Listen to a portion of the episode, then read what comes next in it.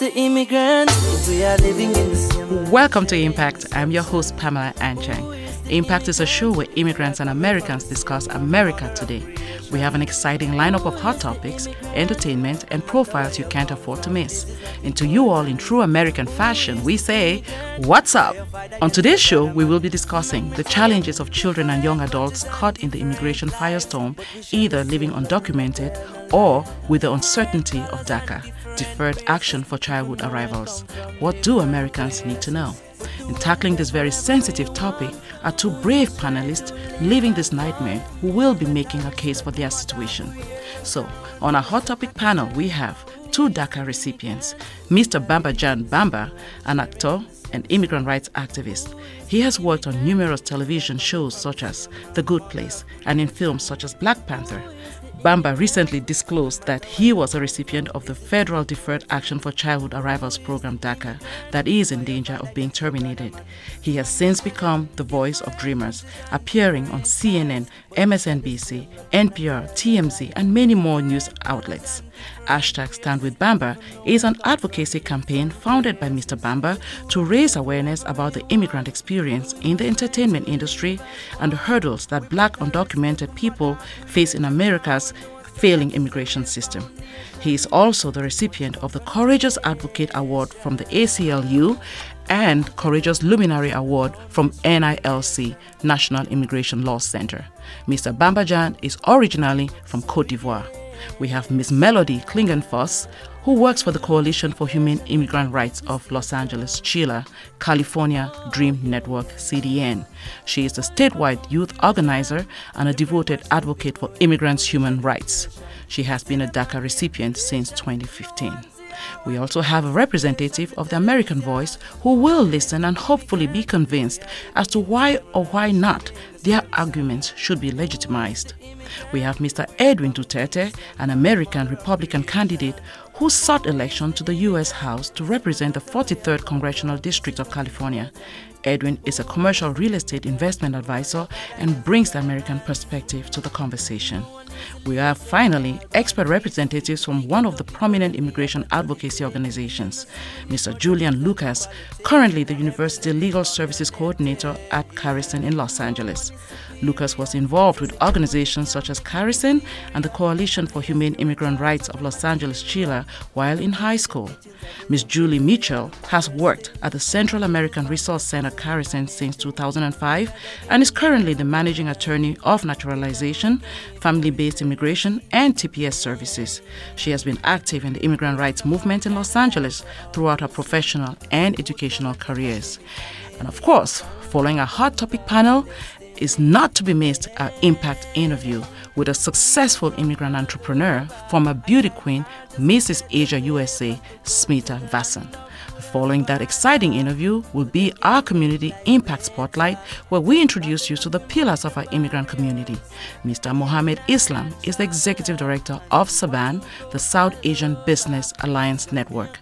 Last but not least, and the icing on the cake, is an Impact Best Self Word with Dr. Lorraine Nieba, a champion and advocate for women's business leadership and girls' empowerment. As always, we bring you a packed and exciting show, so look out for some great world music selected just for you by world music master Charles. It's time to buckle up and enjoy this ride with us. And you're listening to Impact, where immigrants and Americans discuss America today. I am Pamela Anchang.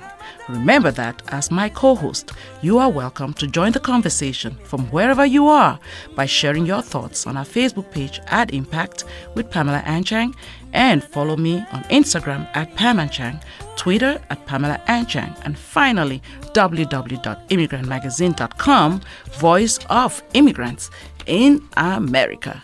So let's begin with a hot topic of the day the challenges of children and young adults caught in the immigration firestorm either living undocumented or with the uncertainty of DACA. What do Americans need to know? Welcome to the show, Bamba over there, Melody, Hello. and Edwin. So, our topic today is the challenges of children and young adults caught in the immigration firestorm, either living undocumented or with the uncertainty of DACA. What do Americans need to know? So, that's what we're going to talk about. Mm. So, let's set the stage. To many, they are illegal, a slur used to describe the undocumented population in the United States. They are undocumented because the one thing that distinguishes them from other immigrants is the absence of official documentation that would allow them to live here. Oftentimes, this situation is as a result of circumstances beyond their control, especially in the cases of children and young adults who were brought here by their parents. For these residents, life can be next to impossible to live. Now, picture a life of sneaking across borders in the dark of night, in some cases, sneaking to work or to school, or as a young adult, fearful of being pulled over by a cop or not returning home to your family. Yet, for the undocumented, this life of misery is preferable to the lives they led before in their home countries. On today's Impact, we will try to uncover their struggles and their challenges and hopefully bring understanding and compassion to this controversial issue. So please welcome this great panel that will help us navigate this world of fear, invisibility, and hope for a better life. We have Mr. Bamba Jean Bamba, a DACA recipient from Cote d'Ivoire, Africa. Oui, oui. Absolutely. Hmm. Miss Melody Klingenfuss, she's a DACA recipient since 2015. Yes. And Mr. Edwin Duterte, an American and Republican candidate who sought election to the U.S. House to represent the 43rd Congressional District of California. Great, I'm glad to be here. Absolutely. So, you guys are welcome to the show.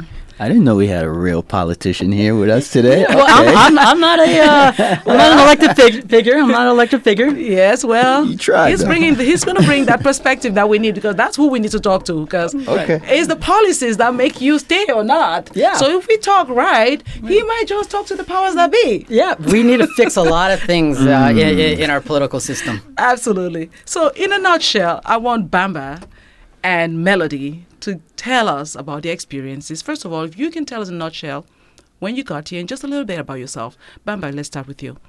Okay, great. Uh, so, like you said, my name's Bambadjan Bamba. I'm from Cote d'Ivoire. Came to the country in 1992. Uh, my parents were fleeing political persecution, and uh, we moved to the South Bronx and uh, went to middle school, high school, and that's when I found out uh, when it was time to go to college that technically I was undocumented. We had an asylum case that took a very long time, and um, when it was finally approved, I had aged out. So when um, Obama, thank God, uh, signed the executive order for DACA, that's uh, that's how I remain able to work in America. That's so that's my story in a sh- nutshell. Yeah, that your story is the typical story, especially of young people. I have been to conferences where they've mm-hmm. given their testimonies, mm-hmm. and most oftentimes they find out when they're doing the high school Yeah, application process. That's So when that's when you see the difference, and it's a black immigrant experience because most of us come here legally, That is true. and because of refu- trying to apply for refugee status, asylee status, or TPS. Because you know you can't jump, you can't swim all your way to the United States from Africa. Uh, not yet. you can't swim. no one has done it yet. so typically, so Melody, tell us your story. Yeah, so similarly to Bamba, I think where we um, kind of unite is when we find out we're undocumented. Um, so I found out I was undocumented when I was 17 years old. I actually came to the U.S. when I was nine years old. Uh, so I came in uh, 2002, and I came from Guatemala. I was born there. I grew up in poverty there. I grew up there uh, as an orphan. So it was a really rough childhood, not having my parents around, and I only had myself to make sense of things. And so I have like, you know, scars all over my body because I would always fall or trip. You know, no, nobody was watching me, and I was always really curious. So I think those scars remind me where I come from, my origin, and it has pushed me to do all the work that I'm doing now. And so right there when I was applying to college, I realized mm-hmm. that I was going to have to work twice as hard to get half as far as everybody else. And it hits you like a bat to the face. And this is me speaking as a as a, the experience living in California. So mm-hmm. imagine other states that don't even have all these laws. So we have AB 540 here in California, in-state tuition. We have California Dream Act, in-state financial aid.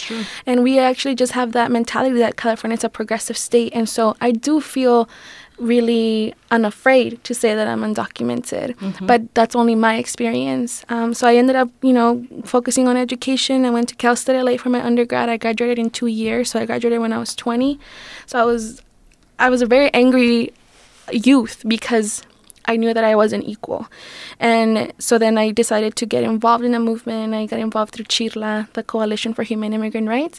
And I wanted to go to get my master's at USC, which had been denied to me when I was applying to school. So I actually got into USC and I graduated last year at the age of 22. So I'm 23 now, 24 now actually. Forgot my age here. Don't rush it Got now. excited talking about my experience. Yes. Um, and so I, you know, I usually fit the typical dreamer, poster, child. Like this, this is the type of immigrant that we want in this country, and I And want to reject that, right? Mm-hmm. Because that was just my life and it was my path. But there are so many other experiences that are still valid. Absolutely. Mm-hmm. So, you know, um, with all of that, what you two have said, do you think, I want you to tell Americans what your daily anxieties are? Because do we think that they understand what's going on? Bamba, do you think, tell me, tell us about your daily worry. I mean, my daily worry is um, a, a few weeks ago, Judge Hanen in Texas had to make a decision on DACA. And I, I remember I, I had sleepless nights because that decision could have resulted in me being rendered illegal Exactly. and potentially deported. And I have a family, I have a wife, and I have a daughter. So it affects like my real personal life. Right. And the thing is, when, when you have DACA, people just think, oh, you just, you know, apply real quick and you get the document. No, they you have to go get your fingerprints. You have to prove that you're a model citizen. You you've ne- you never had a afford uh, uh, uh, yeah um, criminal background, and then they tell you like if you have a mishap, if someone attacks you, you fight back, and you end up um, being charged with something, you will you lose your status. So DACA is like a very um, Like being on probation. it's really like, it, it's like this thing they give you, but they're like, if you make any mistake, done. it's done. So um, that's that's kind of like my everyday life, and you know things happen every day that make you think, man, I'm Mm. gonna speak up about this, or I'm gonna do this, or I'm gonna do that. But you you you have to learn to kind of like walk on this fine line. You just remember who you are. Remember who, what what status you have and how fickle it is and how it Yeah. could really affect your life. Because as a black immigrant, I mean, as you know, police stops us at a much higher rate, and um, for us, we are we're, we're not only criminalized but deported at a much higher um, rate than everybody else who's undocumented. Melody. Yes, for me, I actually, my anxieties and everything that I feel every day um, really stem from an experience that I had back in January. So I actually got to attend the State of the Union. Um, I was uh, Democratic leader Nancy Pelosi's guest. Okay. And so I was about, what, 50 feet away from, From Trump. from Trump So and his wa- family. was there really a huge crowd? I, I just wanted to ask someone who was there. once and for all. but they had to be there. That was there. That's for their defense. Okay. And so it was inside the um, House of Representatives, inside the the chamber. And I think what I experienced that day, there was a melody before that, and then the melody be after that. It was like I was in a KKK rally. It was like I was back in Nazi Germany. Oh Um, I think all the emotions running through me you know, were like extremely overwhelming. I had to call my mom right after and just, you know, vent to her and everything because it's when I realized that when we say that Donald Trump is racist and, you know, when we say all these, um, when we talk about his obvious hatred towards any minority, we really don't understand what we're talking about. Like, Wow. it's beyond our understanding. It's like a whole ideology that extends on not only white nationalism but white supremacism right that only you know whites are able to or should be able to get any type of benefits or any type of um, help and they're really the supreme race and so i just really really always go back to that point to inspire me to be a voice for those who don't have daca for those who didn't qualify for daca for refugees for asylums you know all these different types of immigrants So let me ask you one quick question, both of you. Do you hold anybody responsible for your situations? There's a whole there's a resentment somewhere? Parents, society, who? Yeah. Um, there's a whole um, when we say, "Oh, I was brought to the U.S. when I was like what nine years old," let's say, Yeah. then immediately when you say that, you're placing the blame on your parents, Right. and I don't think that's fair. And so that's why I always say I came to the U.S. when I was nine. It was me, because my mom was just trying to meet me for the first time. Oh, You know, I didn't grow up with her, and she was just trying to give me a better life. And it's like if I put myself in her shoes, like what wouldn't I do for a child if I had one? And so there is that whole oh, it's the parents' fault, but like we can't blame our parents. That is such past that. that is such a toxic mentality that we need to completely reject. I was very angry at the time when I found out I was undocumented, but I encourage folks who haven't gone through that or who have yet to face that to really um, heal within themselves and seek help and seek support mm-hmm. because I was only able to heal from that experience with my community. And Okay. I, I really encourage them to do that because only then will you be able to understand that you are here in this country to make a difference, even if it's just for one other immigrant. Thank you, Bamba.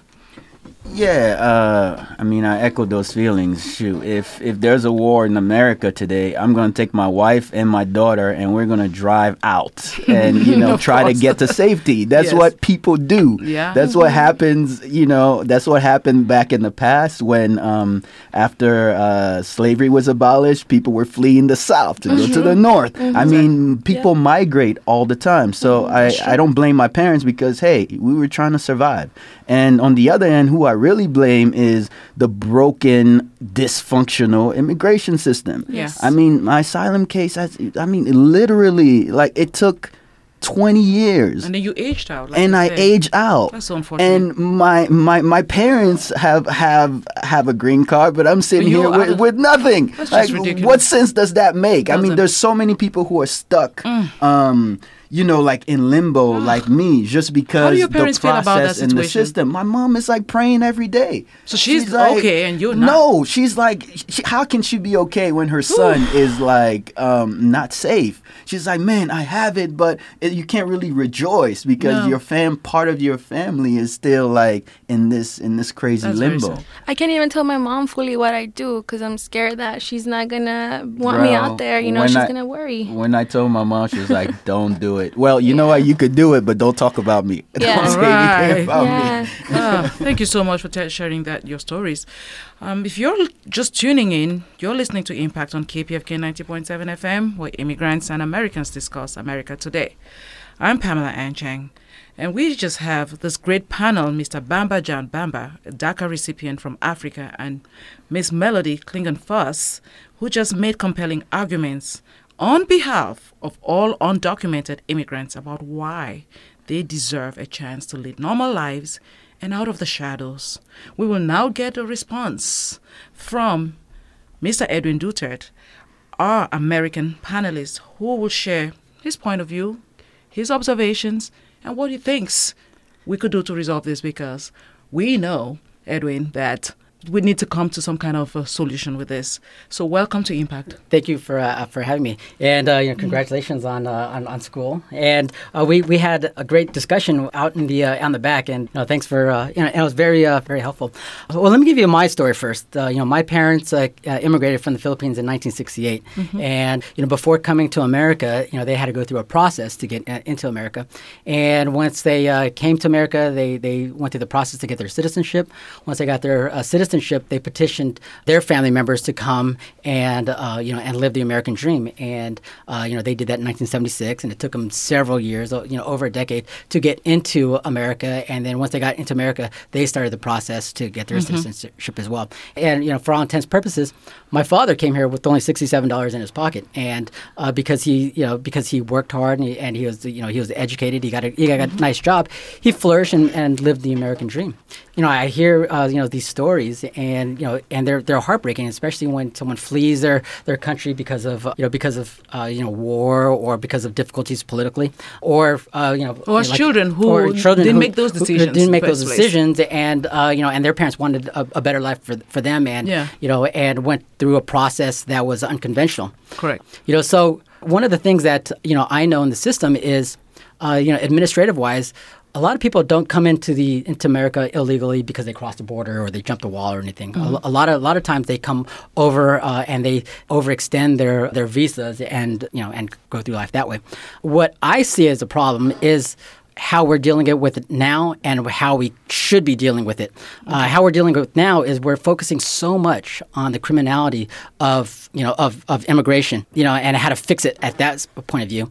Where I really think that we should put more resources and more energy into fixing it on the administrative process, uh, you know, i.e., you know. Uh, uh, getting here faster, getting their paperwork faster, and getting uh, things in the process faster. And you know, in, in cases uh, you come in because of ref- refugee status, uh, there should be a faster process because of that. Uh, I don't know how the system works fully because you know I haven't gone through that system, but I'm sure you know because of technology and uh, and so forth, we, we should be working on that because things are so political in, in nature. You know, both sides, uh, you know, the conservatives and liberals, you know, they kind of use this as a as a political way to stay in power, whether you know, you know they want these these many votes or, or that many votes or whatever, and no one's really tackling the problem. And I would like to see you know uh, some of our you know people on the federal level to make those changes and and say, look, people's lives are, are on the line you know, even though we're concentrating on, on criminality and focusing on criminality, and even though the media is, is presenting all these problems, uh, you know, emotionally, let's really sit back and, and find out what is the root of it and how can we fix it. Let, let- me ask you, Edwin. Let's break it down. Yeah. The media reports what it hears and what it sees. Right. That's the job of the media. Right. What about who's responsible for making sure that these young people are leading normal lives? Because the media is not going to make the policies. Right, right, So right. someone is responsible, even the criminalization of it, like Yeah. you said. In his case, he aged out. Yeah. So now he's out of status. She came here at the age of nine, and there are millions of kids out, Right, young people right, out there in right. this And I know- I know a lot of 'em. I okay, of what like it, what what you have run for office? I- I so what yeah. would be your position? Would it be to legalize everybody, Well, or what would it be? I, I, w- I would first look at the at the uh, administrative process and figure out what, what can we use in technology to make the process faster. Okay, we've already established that. Yeah. We talk about these folks now. Yeah. What do we do with them? You know, we I don't know, and you know, Legalize. well, so here's here's a problem. Well, I think what, what what we need to do is we need to find and, and have you know a serious discussion where you know we don't get the emotional attachments and so forth. We have to say, okay, we know you're here. We know you're a good, outstanding citizen. We know that you are good for the community. You are helping the community. You're you're you're being a, a benefit to the community. Now, what do we do that's fair with somebody who is on your same level but just not that that wants to come to America. You know, so it, once we could establish, uh, you know, what's fair to somebody who's waiting in line and who's, who's waiting, you know, outside of outside of the country, what is fair? Because you know, I know that you know one of the arguments is you know people here they're paying taxes, they're outstanding citizens, uh, and we just need or they just need legalized status. But on the on the same hand, you got somebody who's overseas who wants to pay taxes, wants to live the same American Can dream. we do both at the same time? Well, w- how difficult is it for uh, these young people? Yeah, and for how- us to just make sure that they're not living in fear. well, how about how about the, the people who are living outside the country who might be How living in does it fear? stop? If Yeah. we give them status, how does it stop us from giving the other status? We can do all. Can we do it all? Yeah. Isn't it just a stroke of a signature? Well, it's it's probably a little bit it, it, it probably, but the reality is Executive had- order. Had, had one executive order. One, one of the things that we have to under- them. one one thing we have to understand with executive order is that it's mm-hmm. temporary. I know that. So- but right now, Yeah. they are desperate. We are, listen, Edwin, we are a nation of Christian values, Right, aren't right. we? Right. So it boggles, it bogs my mind that we find it hard and we put it and say, oh, emotion, we don't want emotion, blah, blah, blah. It's not about emotion. It's about the fact that people's lives are at stake. He's a parent. Yeah. He's a husband. Right. If DACA is completely terminated, he's going back to a country he's never known. Right. Right? Right. Right. She will be going back to a country Yeah. she has no clue about. Where is the humanity in that Christianity? Because it, bo- it bothers me Yeah. when Christians, because what is really the message of that Christianity? And I'm not speaking as a Christian or anything of the sort. I'm just talking about the history of this country. Yeah. It's based on fundamental Christian values. Yeah. Well, there, there's a whole bunch So, of things, uh, yes, you know, so in, in that. Why is it difficult for us to understand and to just say, you know what? If we don't want to do executive order, let's Yeah. follow the like Yeah. like like late McCain said, regular order. Yeah, yeah, Let's follow I regular agree. order. I agree, I agree, And I agree. give status to even just DACA. I Yeah. mean, we have Uh, how many undocumented uh, people do we have in this country? Maybe No. 11 million of, and above. Twelve. It's, it's, It's about- about yeah, that, it's something like that. Yeah, Yes. I, I, I agree with you. I I think that uh, you know the House and the Senate have to have to get get in there and fix a lot of the problems. So, do you agree that DACA recipients should have papers? That's Well- my question to you. well, I- yes or no? That's a good question. Well, here, I, I think we should figure out what's fair, and we should have the debate in the House and in the and the Senate to actually have that. And and you know, But we we've been go through- having this conversation for years. we have, we exactly So why are we still going to keep having conversations? In the meantime, people's And- lives and- are. well, we we we have to have the politicians sit down and we have to demand that they do something, and you know, and one way or the other, we they have to fix the the problem. You know, But you're here as like a representative to people in your community, Yeah. right? You ran for office, Yeah, but right. you you can't even give us a yes or no So how are we if gonna you think up DACA there? recipients should have paper. You're just saying, oh, we have to debate. It has to be in the House. I get that, but if you were in that House, what side would you pick? That's the question. But with, with the side I would pick Yes. is I would I would say, how do we make it fair? Because I want I know, truth be Okay. known, I know a lot of people who came came to America, uh, through a path that wasn't that wasn't right, you know, and they're outstanding citizens, you know, and you know they, you know, they are doing what they can to have a good life pay taxes and so forth. So I do know that. I, I know people who have gone to school, you know, and I want I want to see them benefit, uh, you know, in the American dream as much as I, you know, because I'm lucky. I, I was born here. Right. I want to have that same uh, same uh, you know benefits. You know, So but let me ask also, you, also I have to think about the you know Yeah. about other people in other countries where is is is it fair to them? So um, you know, so is it fair to, to other So people? So you're fighting for like your family members who are in line in Philippines and waiting to come here legally, Well, right? I- I- or, or or other people other- like that. other Because if you're from Europe or for, from any white country, there's no line. You just say, "Hey, I want to come," and they give you you, a come. visa and you And come that is here. true. I have- right? I have just want you to I- know yeah, that. And, and Yes. I, I have a lot Right? of friends from Asia, Mm-hmm. from China, uh, that went to like the UNLV. Mm-hmm. Uh, I, I know some people, you know, also from uh, you know from all over the place that have come from you know Latin America. So I, I do see that, you know. But what do- what do we do with uh, let's say with, with your family? Uh, what do- what do we say with your family who are overseas uh, that want to come here? Well, let's not worry about them. Yeah. Well, they're here. Yeah, they're here. They're here, and Yeah. their future and Right. their their their their Yeah. livelihood Yeah. is at stake. Yeah. No. uh, Well, their their, li- their, li- their, their, their livelihood is is is at stake, and we want them to be. You know, we want you guys to be successful.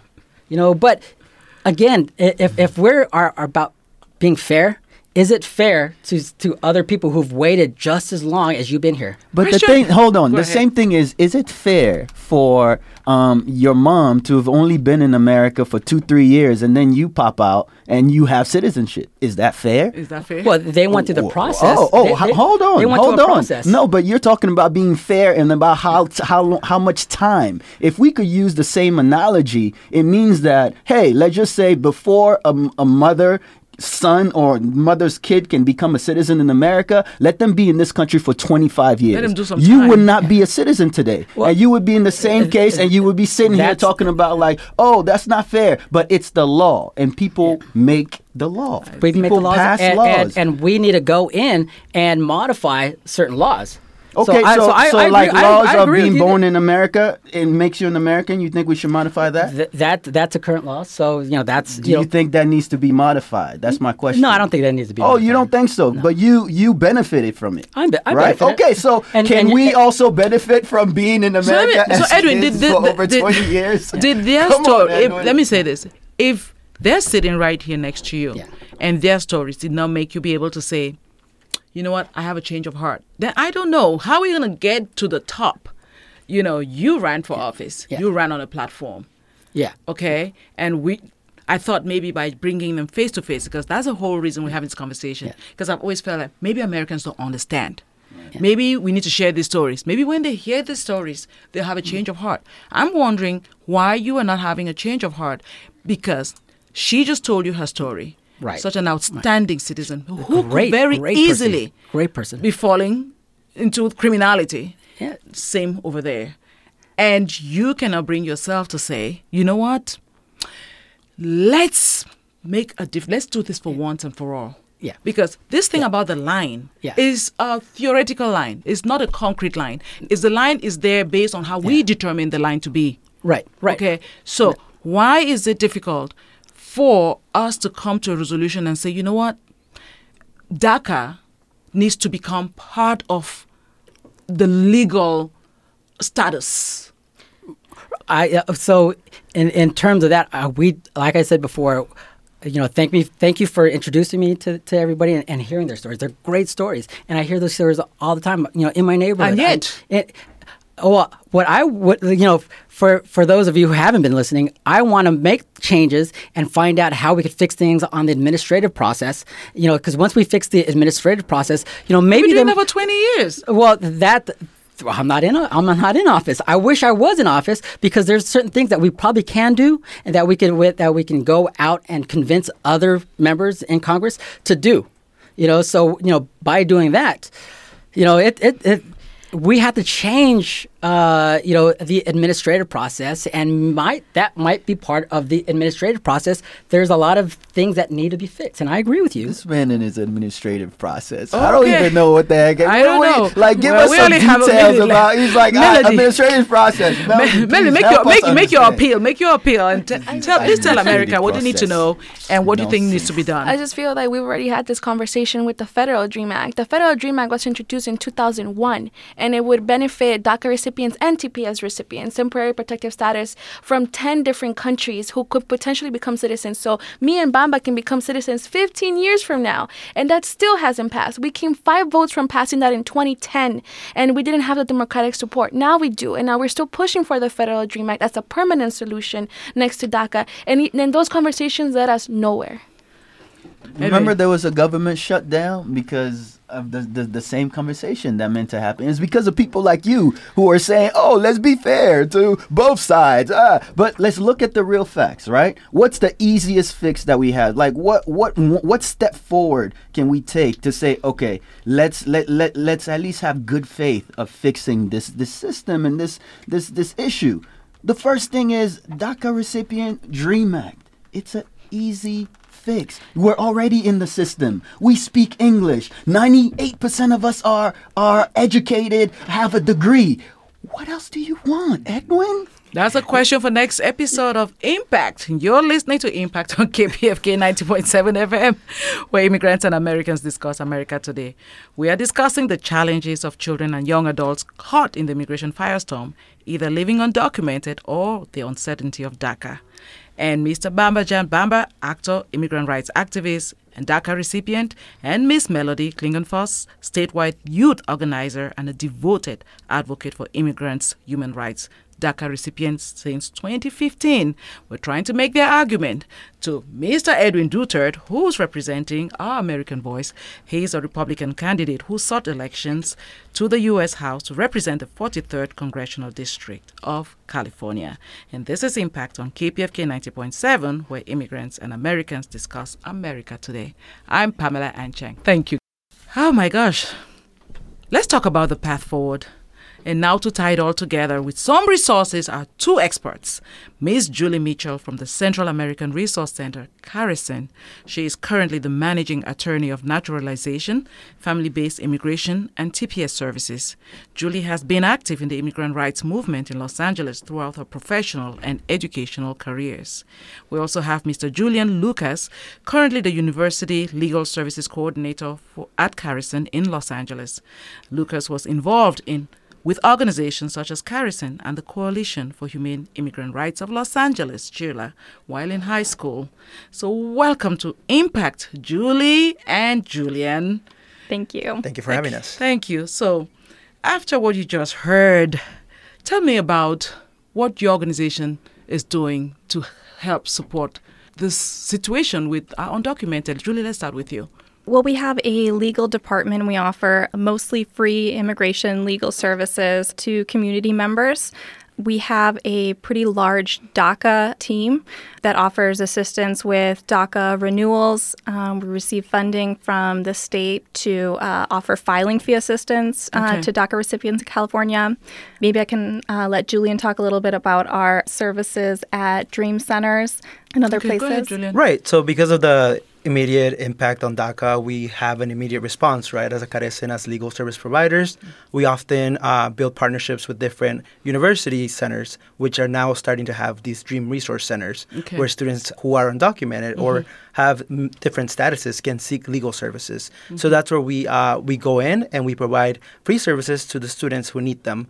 At the moment, we've been able to help out so many DACA recipients, especially given the the uncertainty, right? Because uh, we don't know when DACA is going to be terminated or if it's not going to be terminated at all. So there's always this question mark uh, posted there. So we're always there providing uh, advice and providing more information to the students uh, who are seeking this information. So, what do they need to know? What do the undocumented out there? What do they need to know about your organization and how they can help themselves?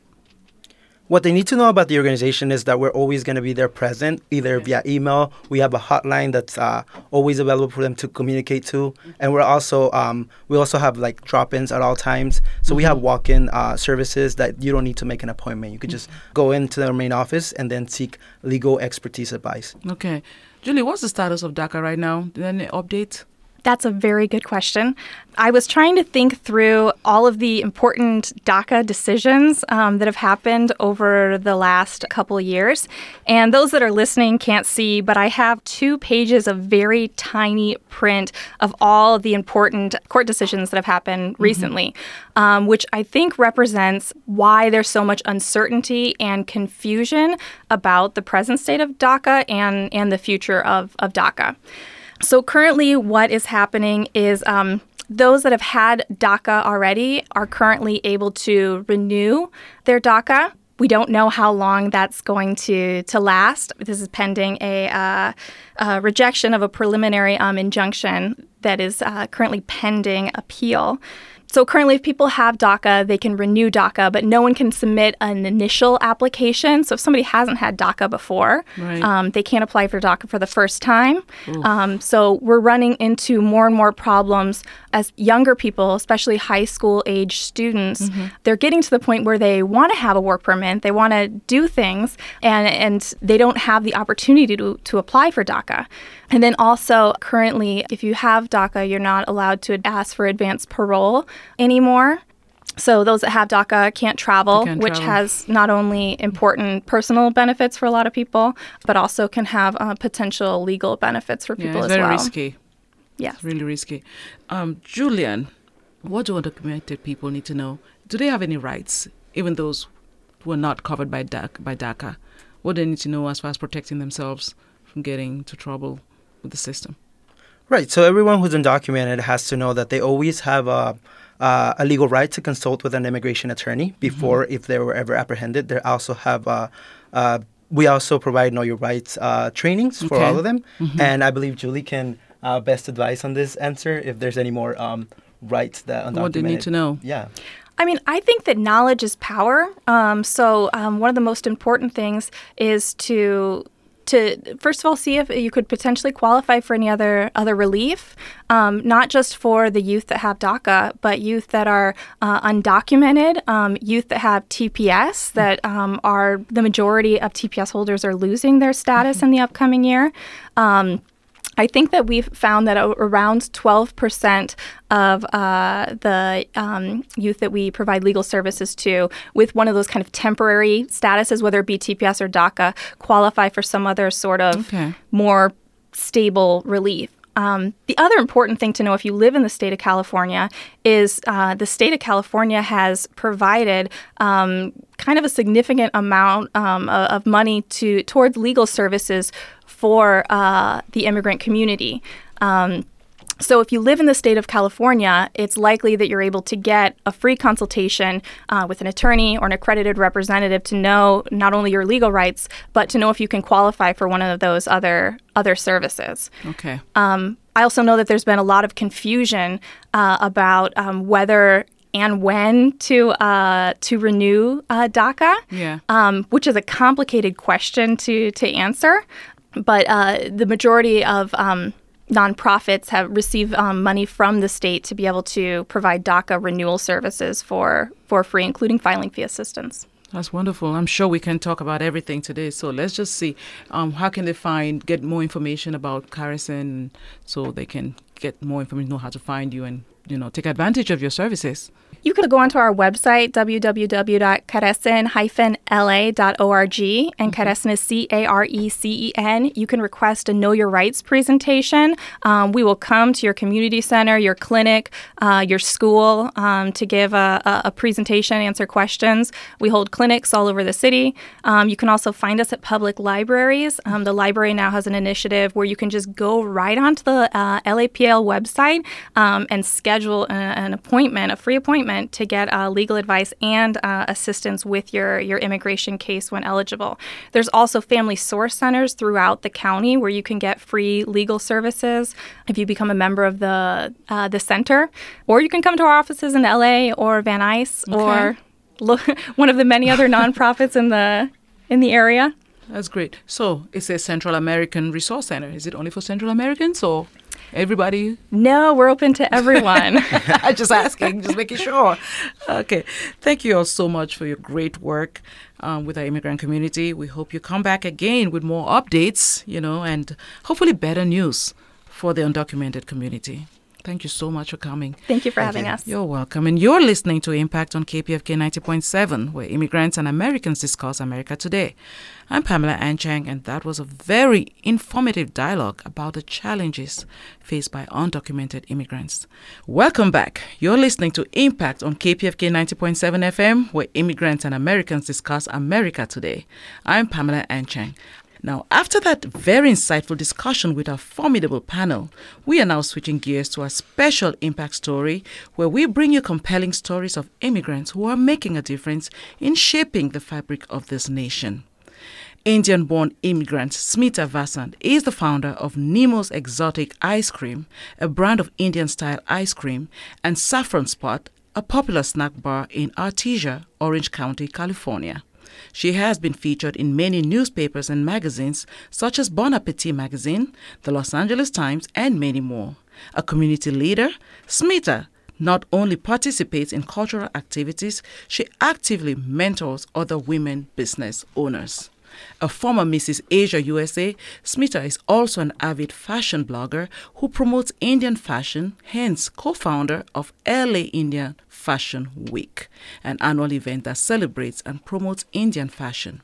Smita is a past board member of the Los Angeles Mumbai Sister Cities affiliation and is also an ambassador for Child Raise, a charity organization in her hometown, Mumbai, that provides resources and guidance for children with disabilities. Smita has also served as a board member of SABAN, South Asian Business Alliance Network, and NAWBO, National Association of Women Business Owners. The woman does it all and is no doubt a true measure of immigrant success and impact. Let's welcome Smita to the show to tell us how she has managed to become so incredibly successful and amazing at so much. Welcome to Impact, Smita. Thank you, Pamela. It's great to be here. Oh, it's such a pleasure. So much to talk about. So let's just get to it.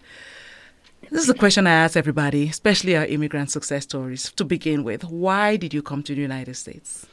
What marriage. Brought marriage brought me to the United oh, States. Oh, wonderful. We all come for different reasons. So how Definitely. did that transcend into tell the story? I want to hear. Um, years ago, years, years ago. Okay. Um, met my husband in India, mm-hmm. and he was here. So okay. basically, came with him. Mm-hmm.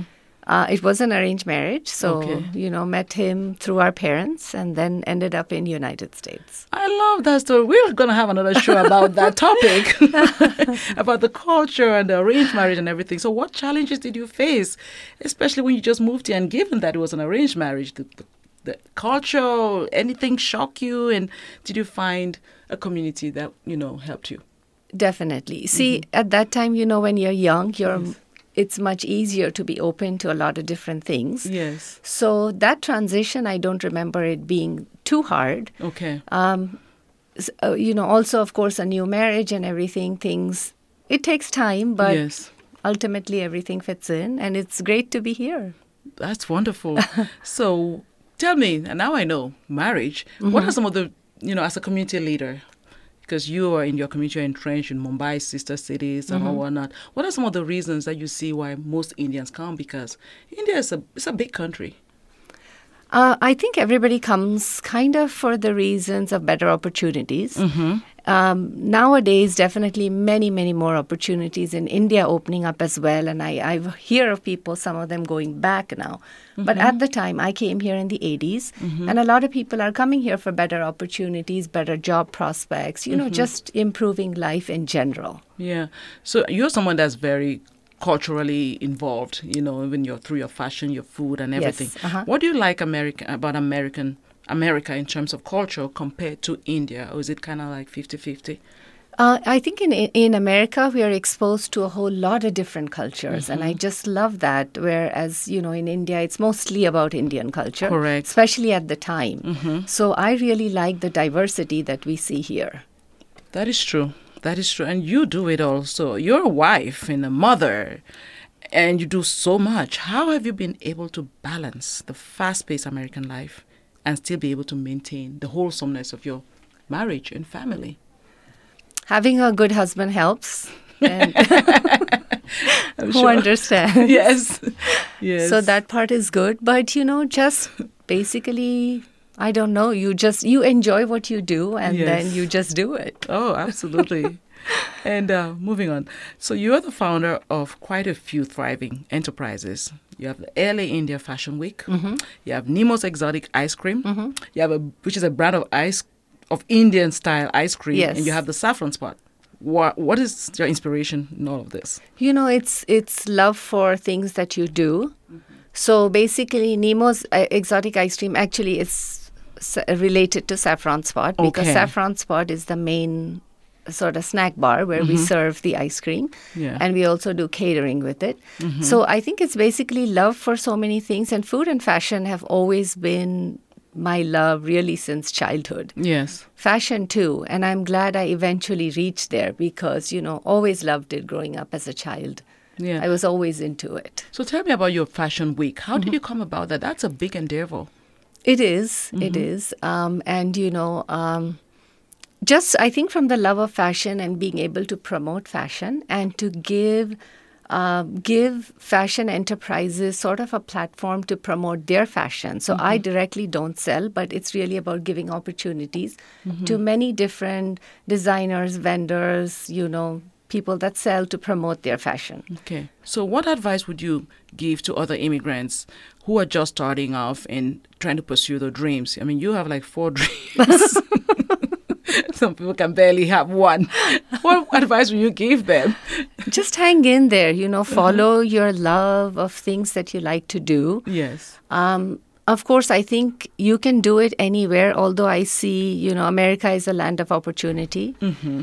Um, follow your dreams and just hang in there and be persistent. Be persistent. Be persistent. Be persistent. And what you have to tell our American listeners? We heard the immigrants. I hope you heard. So, what what do you want to tell Americans about your immigrant journey and what they need to know about India, about you? Wow. Okay. Um, I think maybe be more accepting of other cultures. Okay. And of other people's journey that that's along the way. Yeah. India, basically, what would I tell? You know, a land of color. A lot of color. And being in the fashion business or, and ice cream too, our ice cream's colorful as well. So color kind of, you know, just kind of stands out to me. But see, we are here again, like I said, to pursue opportunities to make our lives better. So that's, you know, That's amazing. yeah. So we're going to end this on this note. Tell me, tell our listeners, when is your next fashion show? When does it take place? Is it, it's annual. Is it It's annual, yes. So and every the- year, every year, yes. It's it's not just clothes; it's clothes, accessories, menswear, Mm-hmm. saris, contemporary wear, everything in one place, and lots of fashion shows too. I mean, when I see you on like social media, Uh-huh. you're always so looking so regal in those your saris and everything.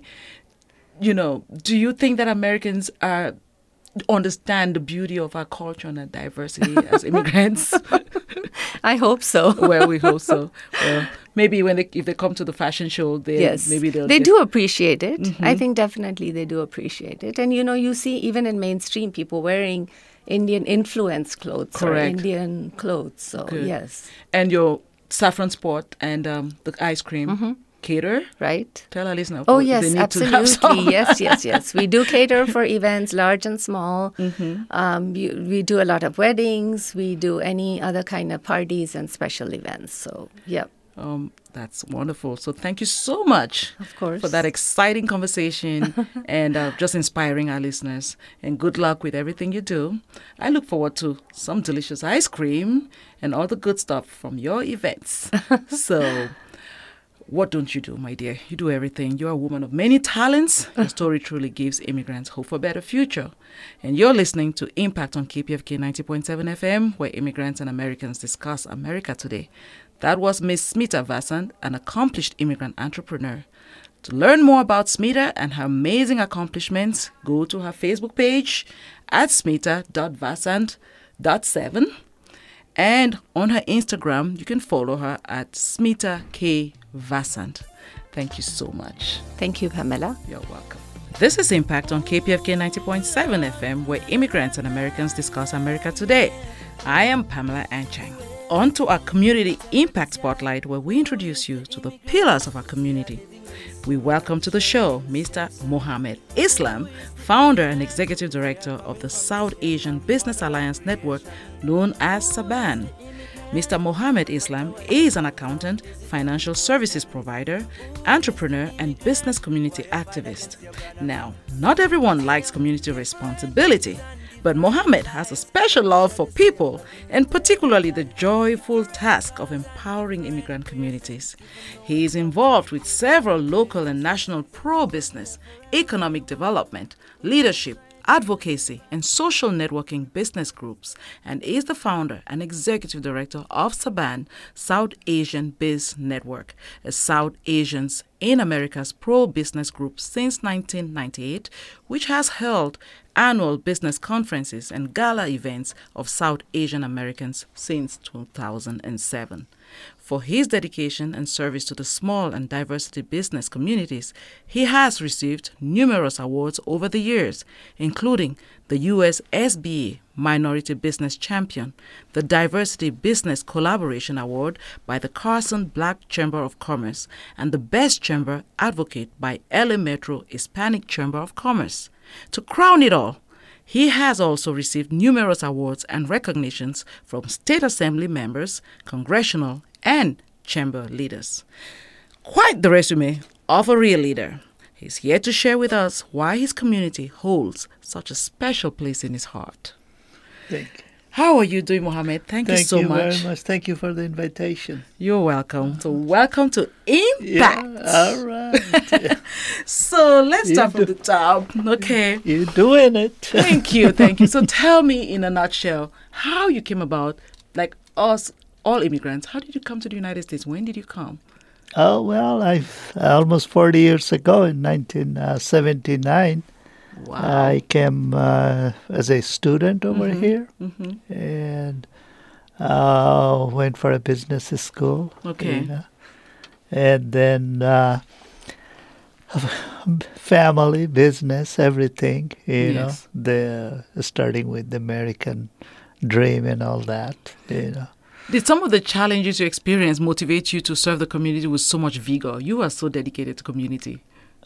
Well, you know, the it's always in my heart the passion, you know, Yes. uh, always uh, to give get back to community, you know. Mhm.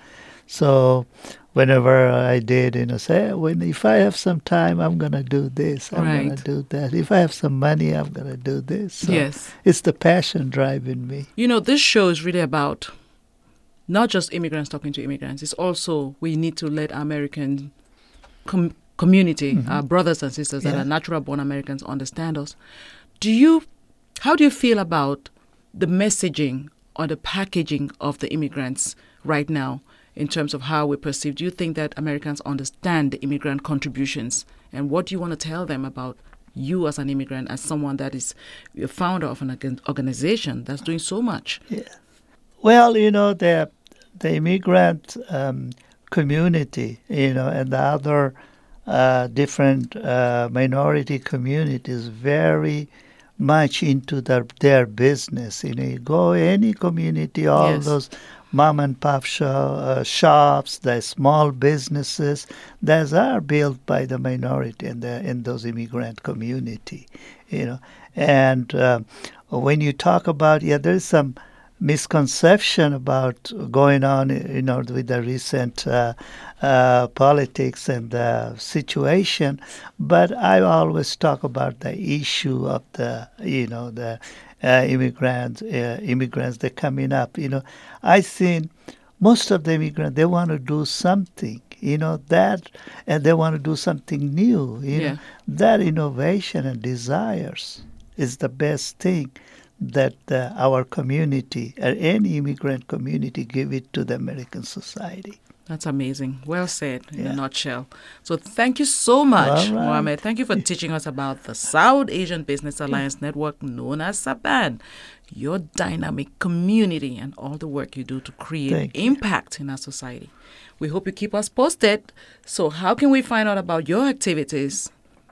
Uh, you go to Facebook, uh, Mm-hmm. just Saban, S A B A N, members, and you will pop up. And the diversity, same with the DVF, Diversity Business Forum. You know, you can go through there, and then we can. Uh, you'll see a lot of link to go through there. Thank you so much. Welcome. And you are listening to Impact on KPFK 90.7 FM, where immigrants and Americans discuss America today. That was Mr. Mohammed Islam, founder and executive director of SABAN, the South Asian Business Alliance Network. Thank you so much.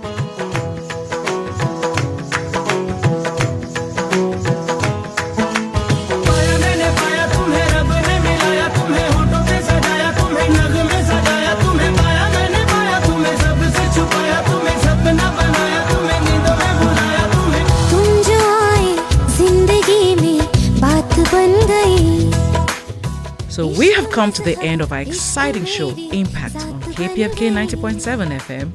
We hope you enjoyed our candid conversations with all our guests. Thanks to our formidable panel and guests for a wonderful time. Please join our conversation by sharing your thoughts on our Facebook page at Impact with Pamela Anchang and follow me on Instagram at Pam Anchang, Twitter at Pamela Anchang, and finally www.immigrantmagazine.com, Voice of Immigrants in America.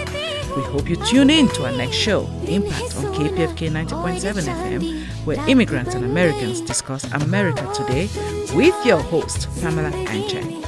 We will now leave you with more music spotlight from world music master Charles, giving you only the best of world music.